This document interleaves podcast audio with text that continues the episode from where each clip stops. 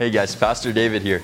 Uh, welcome to Victory Church. We're excited that you have uh, found us, that you're joining us today. We're a community of authentic, spirit led Christ followers transformed to walk in victory. That is our vision here at Victory Church, and that is what we're praying will become a reality for us as a church here at Victory. So I'm glad that you guys found us. I'm glad that you're joining us today, and we're excited about kicking off this sermon here in just a moment. Amen. Let's keep on singing that. I love that. Jeez. That's great. We do. We need to have a day where we just like sing. Oh man, sing praises to God. So um, we've been in the Galatians series. If you if you've just joined us for the first time, the book of Galatians, and as we kind of dive into this day, um, or, or, into this text that we're going to be in today, you know, all throughout our life, we're constantly making different decisions, aren't we? All the time, we're making um, different decisions. You made tons of decisions, even just this morning.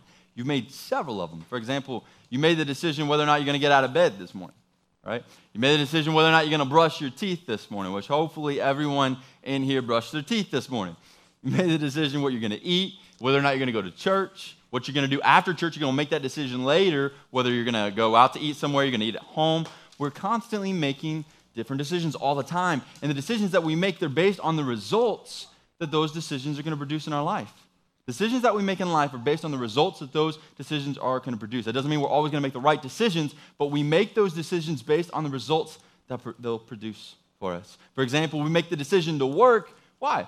So we'll make money, right? We can pay our bills, right? And we can, we can support our family. We make the decision to get married so that we can share our life with a spouse. Um, we, can, we also make a decision to have children so that we can have children to raise on our own. So we make these decisions in life based on the results that those decisions are going to produce for us. And when it comes to Christianity, there's a couple main questions that people have on the forefront of their mind, especially if they don't know Christ. It's, well, what is salvation? What is salvation? And what are the results of salvation? What's salvation? What are the results of it? And that's what we're going to see Paul diving into today in this text that we're going to be um, reading through is what is salvation which he's already been diving into that a lot. We've uh, we're about to uh, dive into uh, chapter 4 a little bit in the end of chapter 3 and chapter 4 so he's been hitting on the gospel and what salvation is a lot. He's going to hammer that home a little bit more today but then he's going to specifically hone in on what the results the repercussions of that salvation are. And the big idea today is through salvation christians are exponentially blessed through salvation, Christians are exponentially blessed. Amen? Let's pray. Father, thank you so much for this time that we have together, for this family that you've put here. And we are, we are here because of you, Jesus, and for no other reason. This isn't some social network club. This isn't some gathering where we can just hang out. We are here because of you, Jesus, because of the gospel, because of what you have done in our place. And we just thank you so much for that. And God, I pray that you illuminate the gospel in our minds and our hearts in a fresh new way to where we see what you've done. And again, help us to, I pray that you help us to never move past that. And we pray that often, God, but we need that. Holy Spirit, just to, I pray that you just make your presence known to us in our life to where we feel you in a tangible way. You are always with us, God. You are always with us as Christians. We can never get away from you, but I pray that you help us to feel you tangibly today. Open our hearts and our minds, God, to the truths that you have. And I pray that you transform us and change us more and more into the image of Jesus, that we can shine your light into this dark and dying world. Pray if anybody doesn't know you here, Jesus, if they're here today, they have never made that response to the gospel, they have never made that commitment to you, Jesus. I pray that you would open their eyes, their hearts. Holy Spirit, I pray that you would convict them and draw them to you. Lift the veil, Jesus, in their life. Pray all these things in your mighty name, Jesus. We love you, we thank you, we praise you. Amen. Amen. So, a quick, very, very quick, uh, about a one minute or so recap of last week. If you weren't here, we hit on the law, okay? The Mosaic law. We, we, we uh, talked about how the law, we were under this bondage of this law, right? This slavery of the law. We'll talk about it a little bit more in a little bit, but that's kind of what we hit on last week. We were in this bondage, this slavery of the law. We could never fulfill it. No matter what we did, it could never be done. The only one that could perfectly fulfill the law was Jesus Christ. No man. And it, the other thing that we learned is the fact that the law was never meant to save us. It was never meant to save us, even though that's how several of the Jews were treating it, as though it was their means by which they earned salvation. But that was never the point, the purpose of the law. And then also, Paul pointed us, reminded us of Abraham, the covenant that God made with Abraham, the promises and the blessing, and the fact that Abraham was deemed declared by God as righteous, in other words, made right, um, clean before God, and saved before God for no other reason other than faith.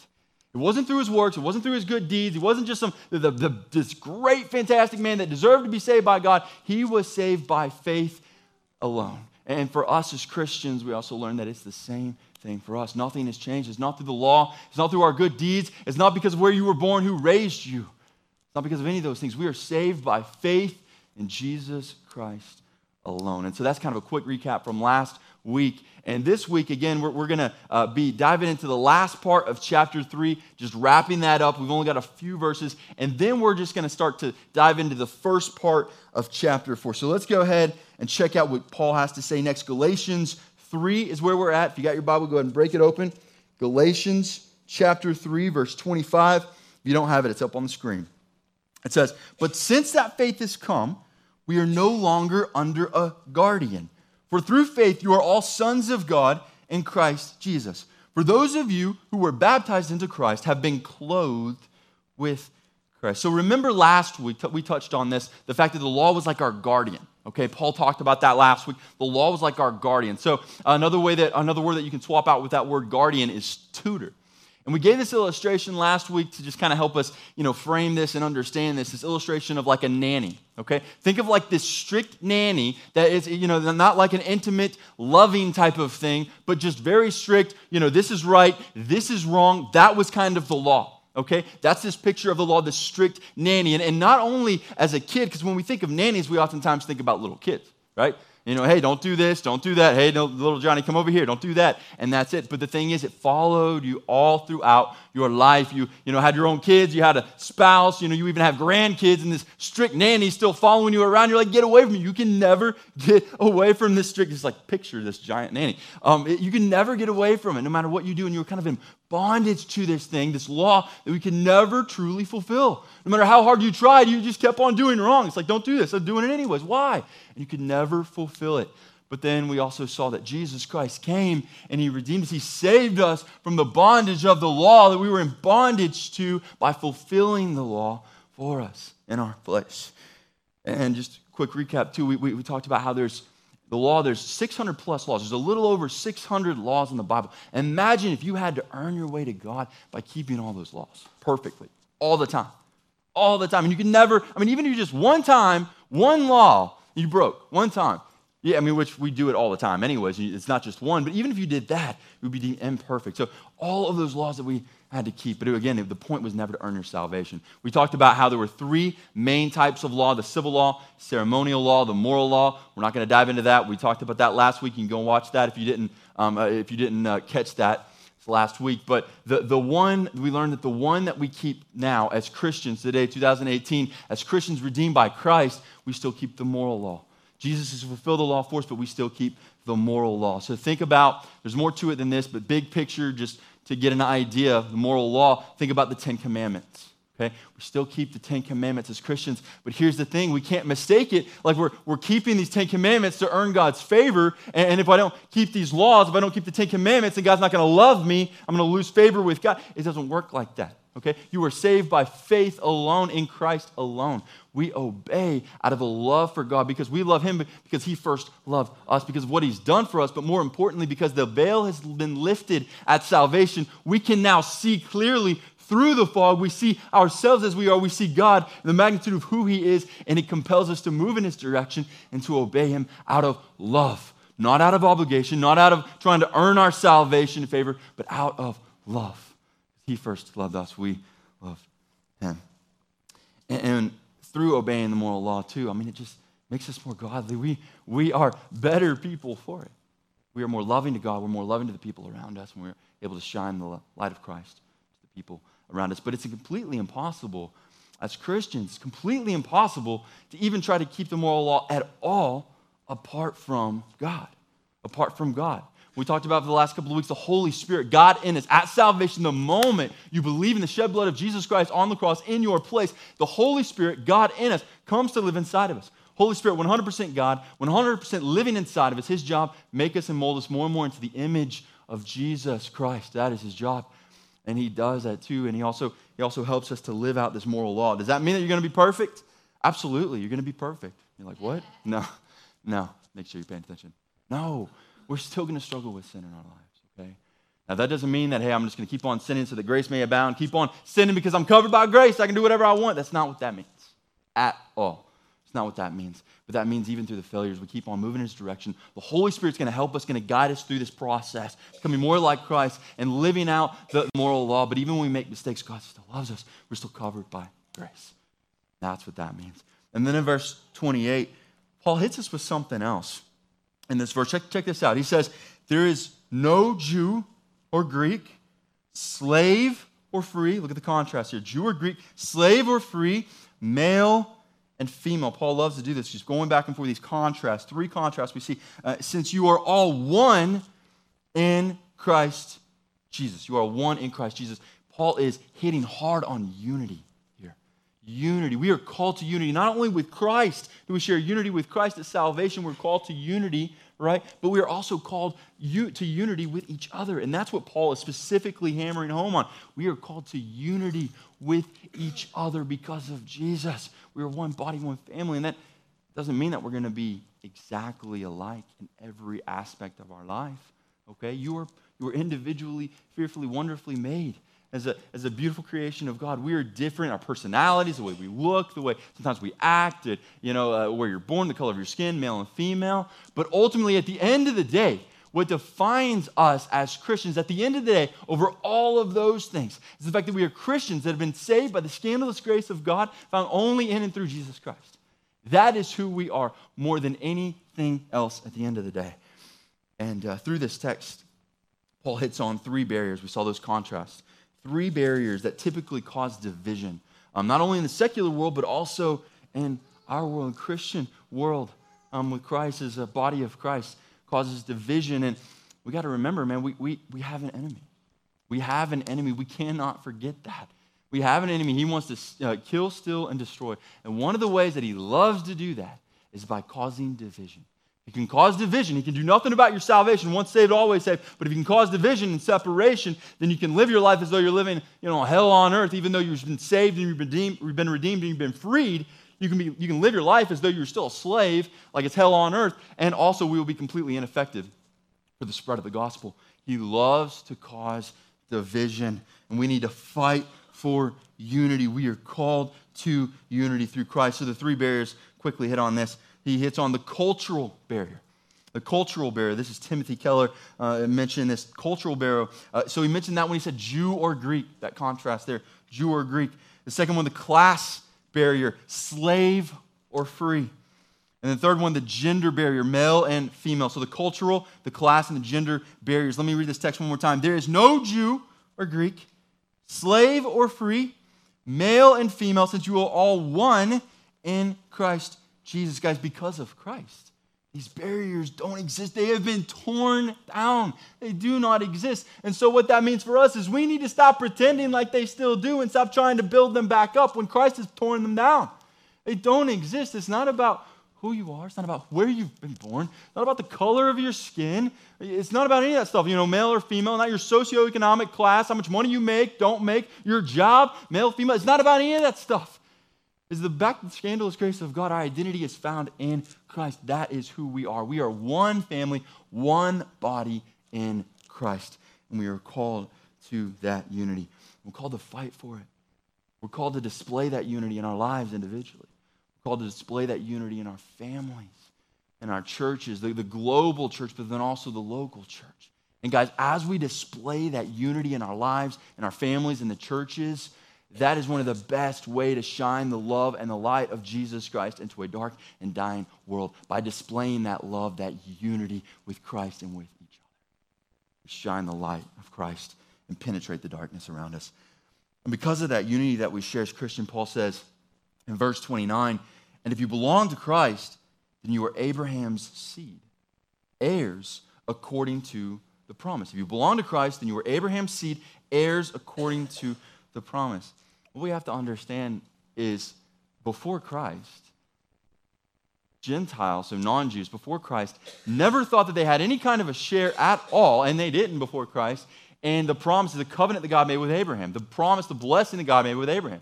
Never thought they, they had any part in that, which they didn't at that point. They never thought that they would. It's like, no, that's for Abraham. That's for the nation of Israel. That is not for us. We'll never have any part in that. And they were right before Christ. But what Paul is bringing us to, this point he's bringing us to, is that Jesus Christ ties everything together. Everything is tied together through Jesus Christ. That promise that was made there, Jesus Christ ties it together for us.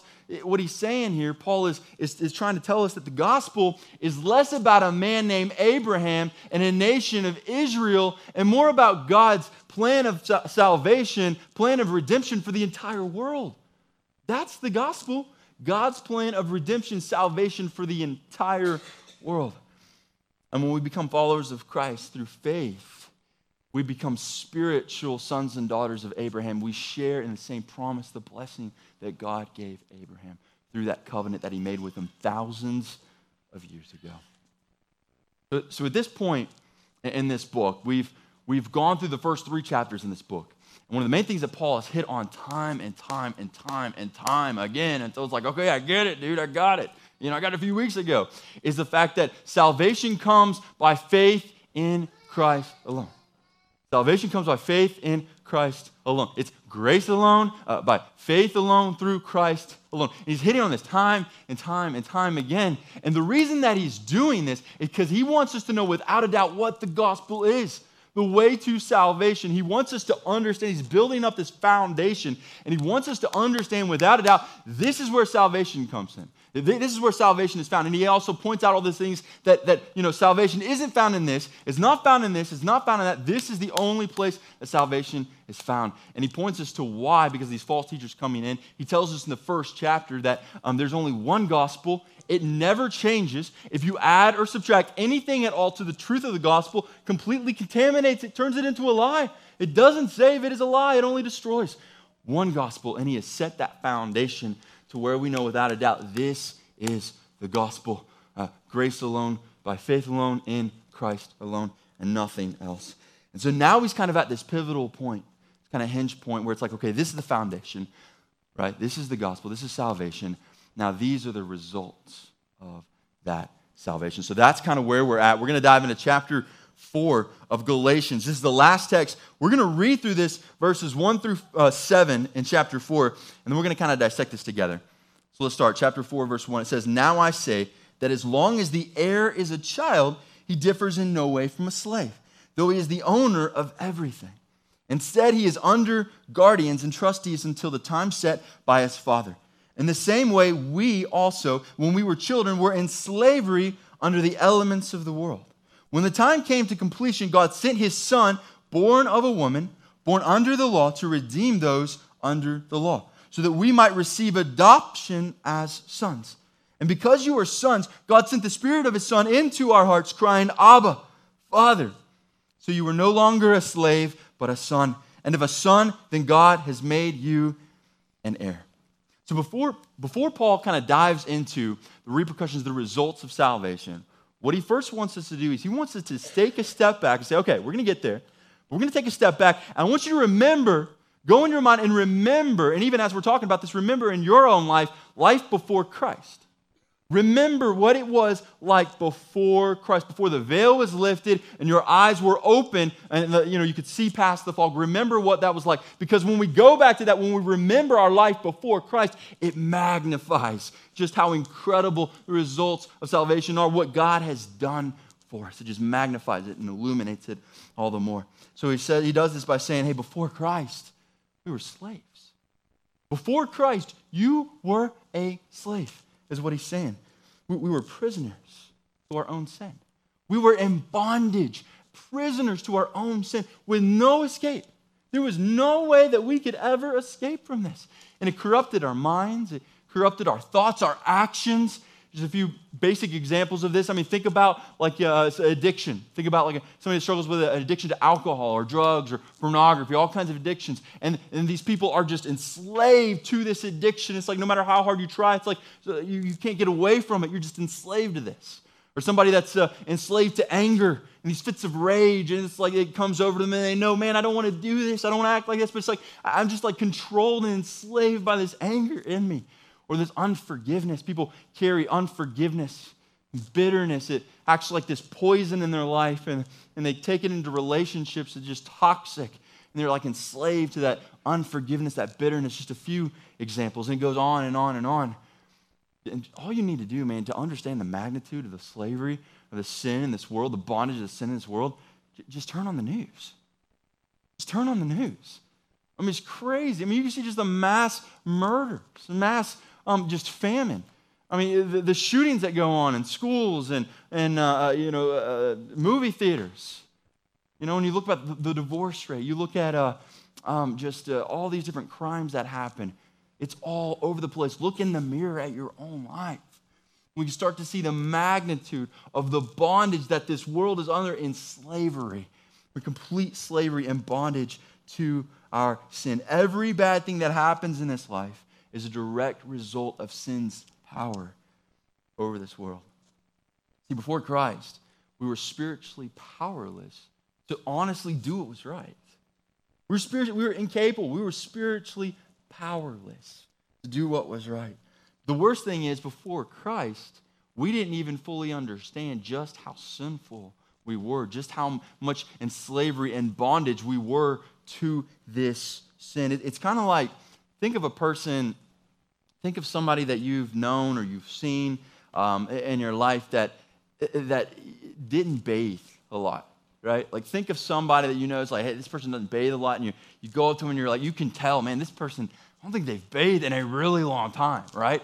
Like, you know, and, and not only that, but you can like smell their clothes and it's kind of it's kind of reeking, and you can see other people just like drawing away from them. It's like, man, this person reeks. Like they have not like bathed, they have not washed their clothes in so long. Like, what's going on? I love this person, but it's hard to be next to them.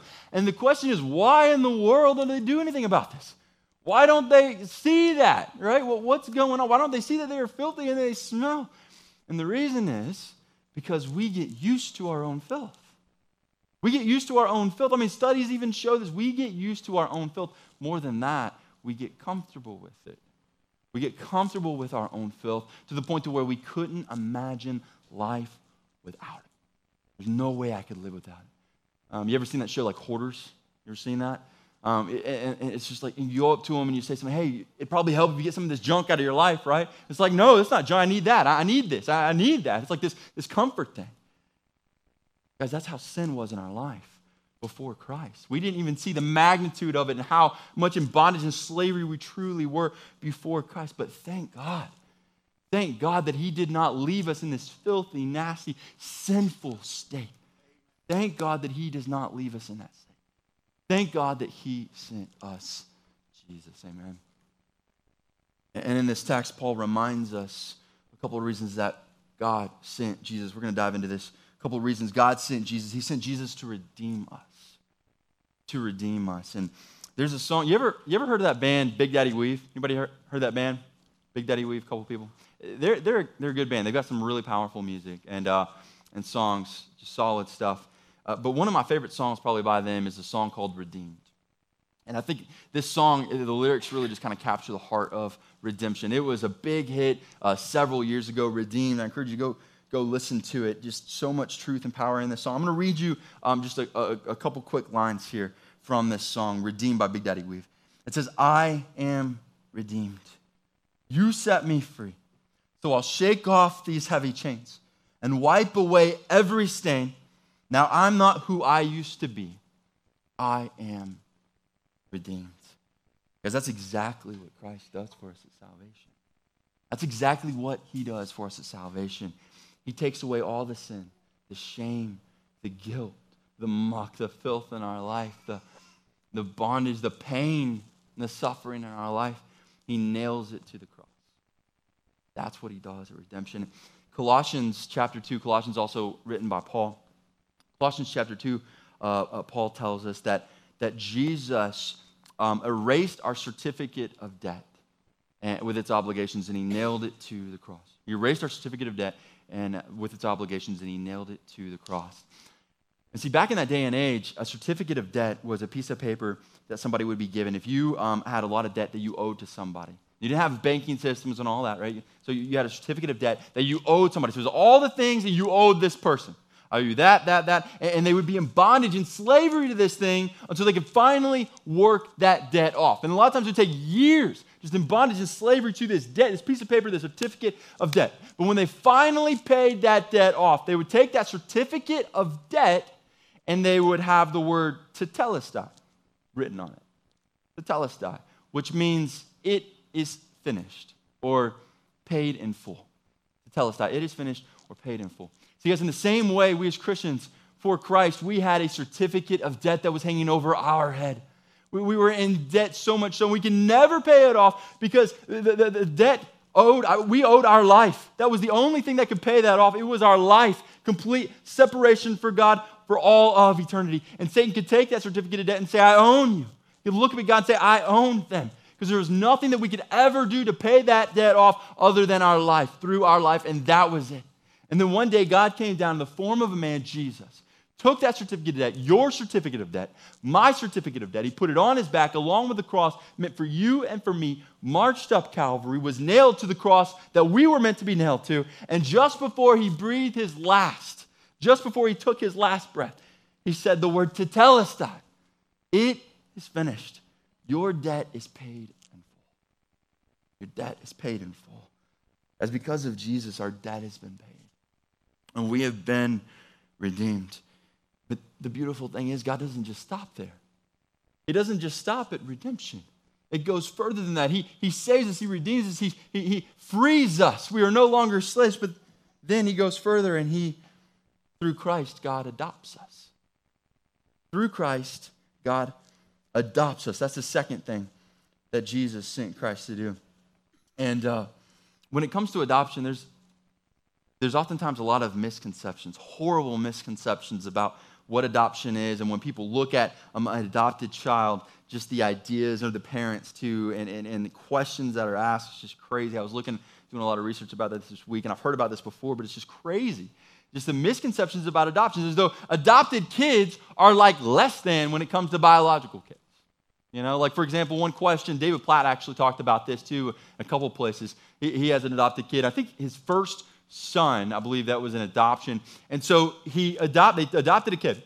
And um, he was asked this question on several occasions. He's been asked this question Oh, that's great. That's, that's great that you adopted. So, so are you going to have a kid of your own? That's what he was. Are you going to have a kid of your own? And he said, actually, he said one time, he said, I just want to, I want to tell him, hey, come here. Lean, lean in really close. He is my own. He is my own, man. Just these crazy misconceptions about how the fact like, adopted kids are less than. They're, they're only partially loved. They're only partially a part of the family. But hear me on this, guys. Those are lies from the pit of hell. Those are lies that is not true. In fact, think about it like this little paradigm shift. Think about it like this. It is, it is possible for two people to have a biological child that has not been planned out. That's possible, right? It is possible for two people to have a biological child that has not been planned out. I mean, think about the abortion rate. Think about kids having kids and even married couples that have kids, and it's like, oh, we didn't plan this out. It happens all the time. It happens all the time. But it is completely, utterly, 100% impossible. It cannot happen for parents to adopt a child and that be an accident. That is never a mistake. It is never an accident. It is impossible for them not to know what they have done. Through adoption, they have sought that child out and they have picked them, chosen them out, and brought them lovingly into their family. As adoption, it carries with it so much value, so much love. It's a bond between these parents and this, this child. It has been sought after, it has been fought for. And they've been chosen. And they've also been legally bound together. They are bound together through love, but they are bound together legally. I mean, as long as those parents and that child have breath in their lungs, they are literally bound together through love and legally. And something else, too, just another um, misconception about adoption uh, is sometimes people will say this crazy thing is just through ignorance. It's like, oh, well, they're not their blood, right? They're not your blood. That's what people will say. As if it's the blood in our veins that binds us together, right? Because, hear me on this.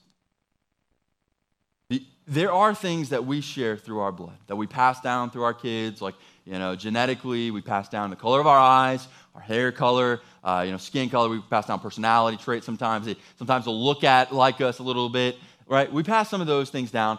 And those are some of the kind of superficial things. But ultimately, when you get down to the root of it, the only thing that you and I are able to pass down through our bloodline apart from Jesus Christ is the sin, the bondage, and the slavery that we were all born into. That's what we pass down through our bloodline at the end of the day.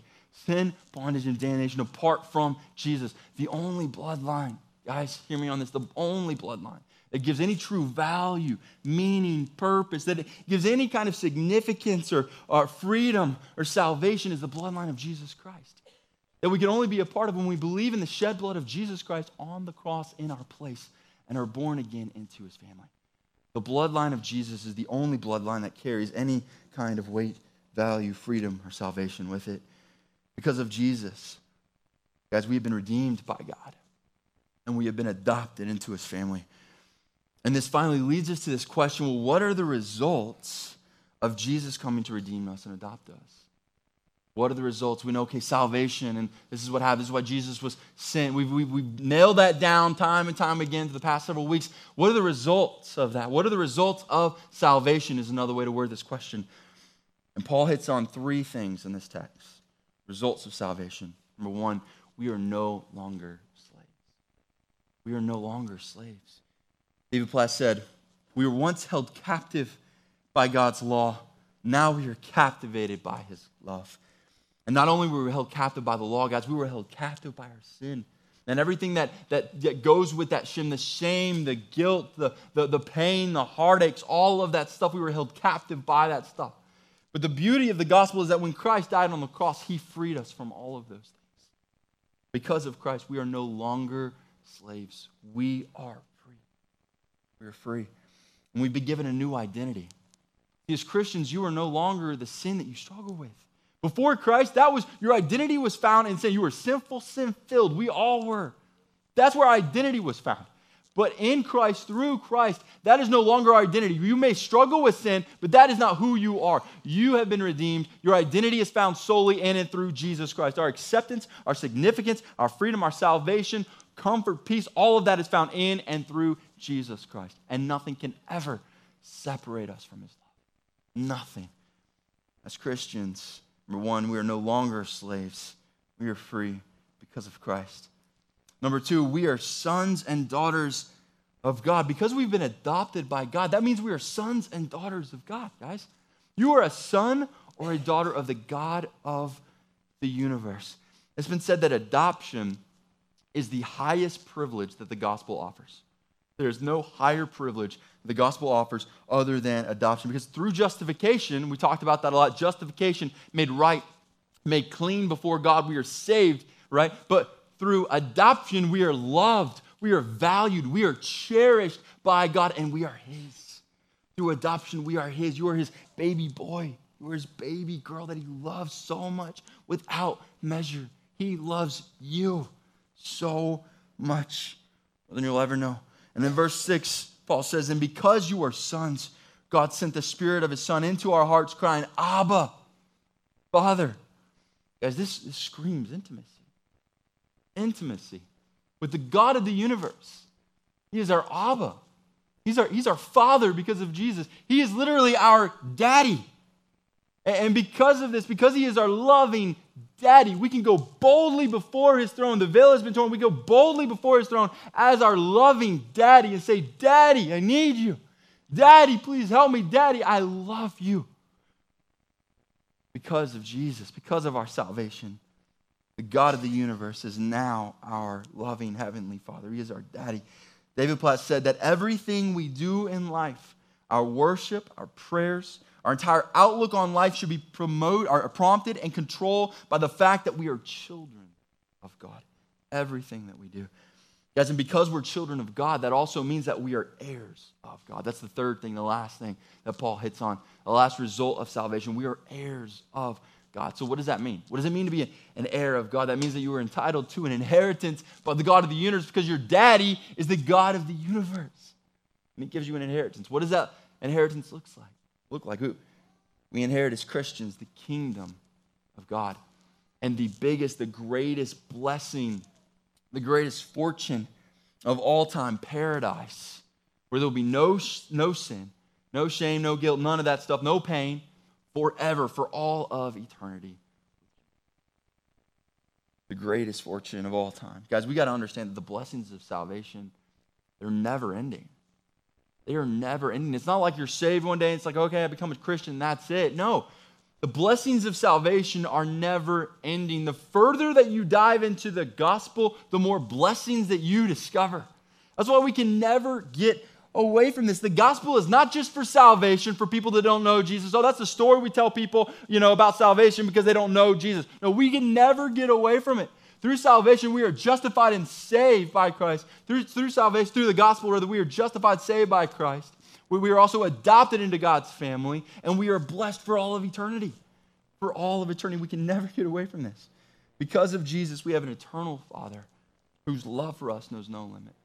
Because of Jesus, we have an eternal family with God and with this family that He's given us, Christians around us. And because of Jesus, we have an eternal home. An eternal home. So, what are the results of salvation? You are no longer a slave, you have been set free by Jesus. Number two, you are a son, a loved, cherished, valued son or daughter of the God of the universe, and you have the right to call him daddy and go boldly before his throne. And three, you are heirs of God, heirs to his kingdom. Worship team, you guys can come on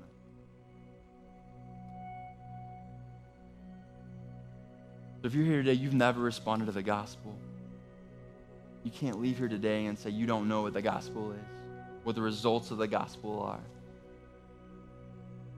Guys, the Lord tells us, Jesus displays for us that He meets us where we're at, and He will save us where we're at.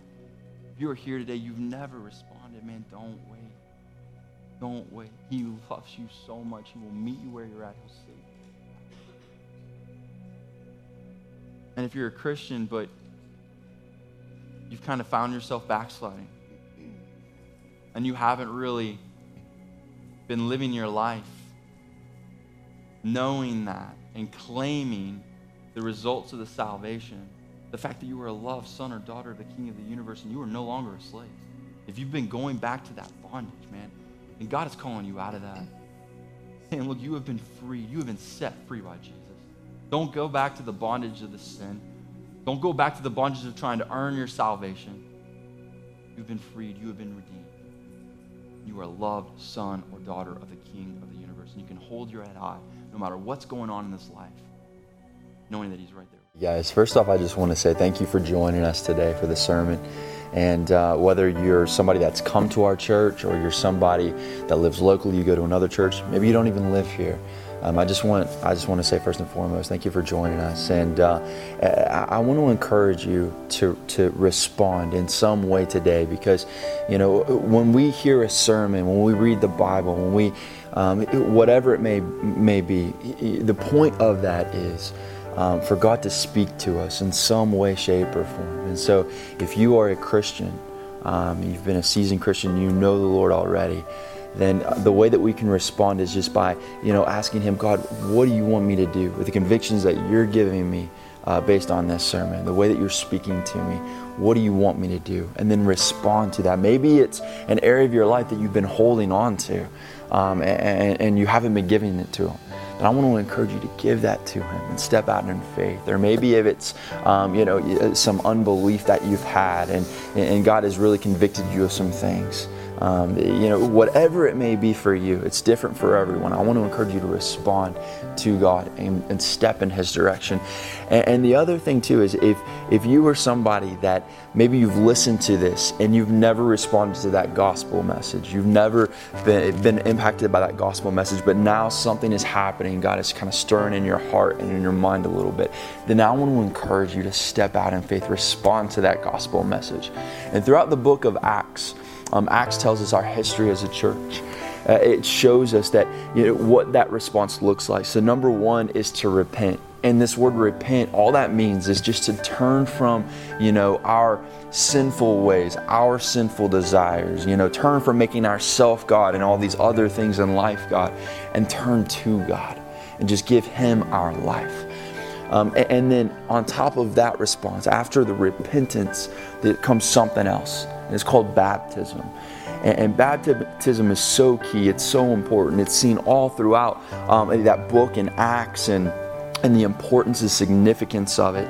Um, it's this symbol of death to the old self and then um, birth to uh, this new life in Christ. And we're, we're, we're, uh, we die with Christ to the old self, and we are raised with Christ to, to walk in this new life and it's a command from Jesus. So I want to encourage you if you have made that commitment to Christ, if you have stepped out uh, and you are wanting to follow Christ, then I want to encourage you to take that next step and be baptized somewhere. Whether it's if you have a local church that you want to go be baptized at, I encourage you to do that. Um, if you don't have a church, we would love to be able to celebrate that with you um, here. But I encourage you first and foremost to do that, to, to talk with someone, um, to get counsel on what this means, to seek discipleship as well. So, um, I encourage you to do those things. We would love to talk with you. We are praying for you. I want you to know that you are loved and you are prayed for. So if you're ready to make, take that next step in your relationship with Christ, um, and if you want to take that next step with us, then we are we, we would welcome you with open arms. And so there's some links that we're going to provide below for you. Uh, please check that out. Um, and again, if you if you have any prayer requests, um, please contact us. We'd love to pray with you. We'd love to talk with you, and we're excited about taking this next step with you.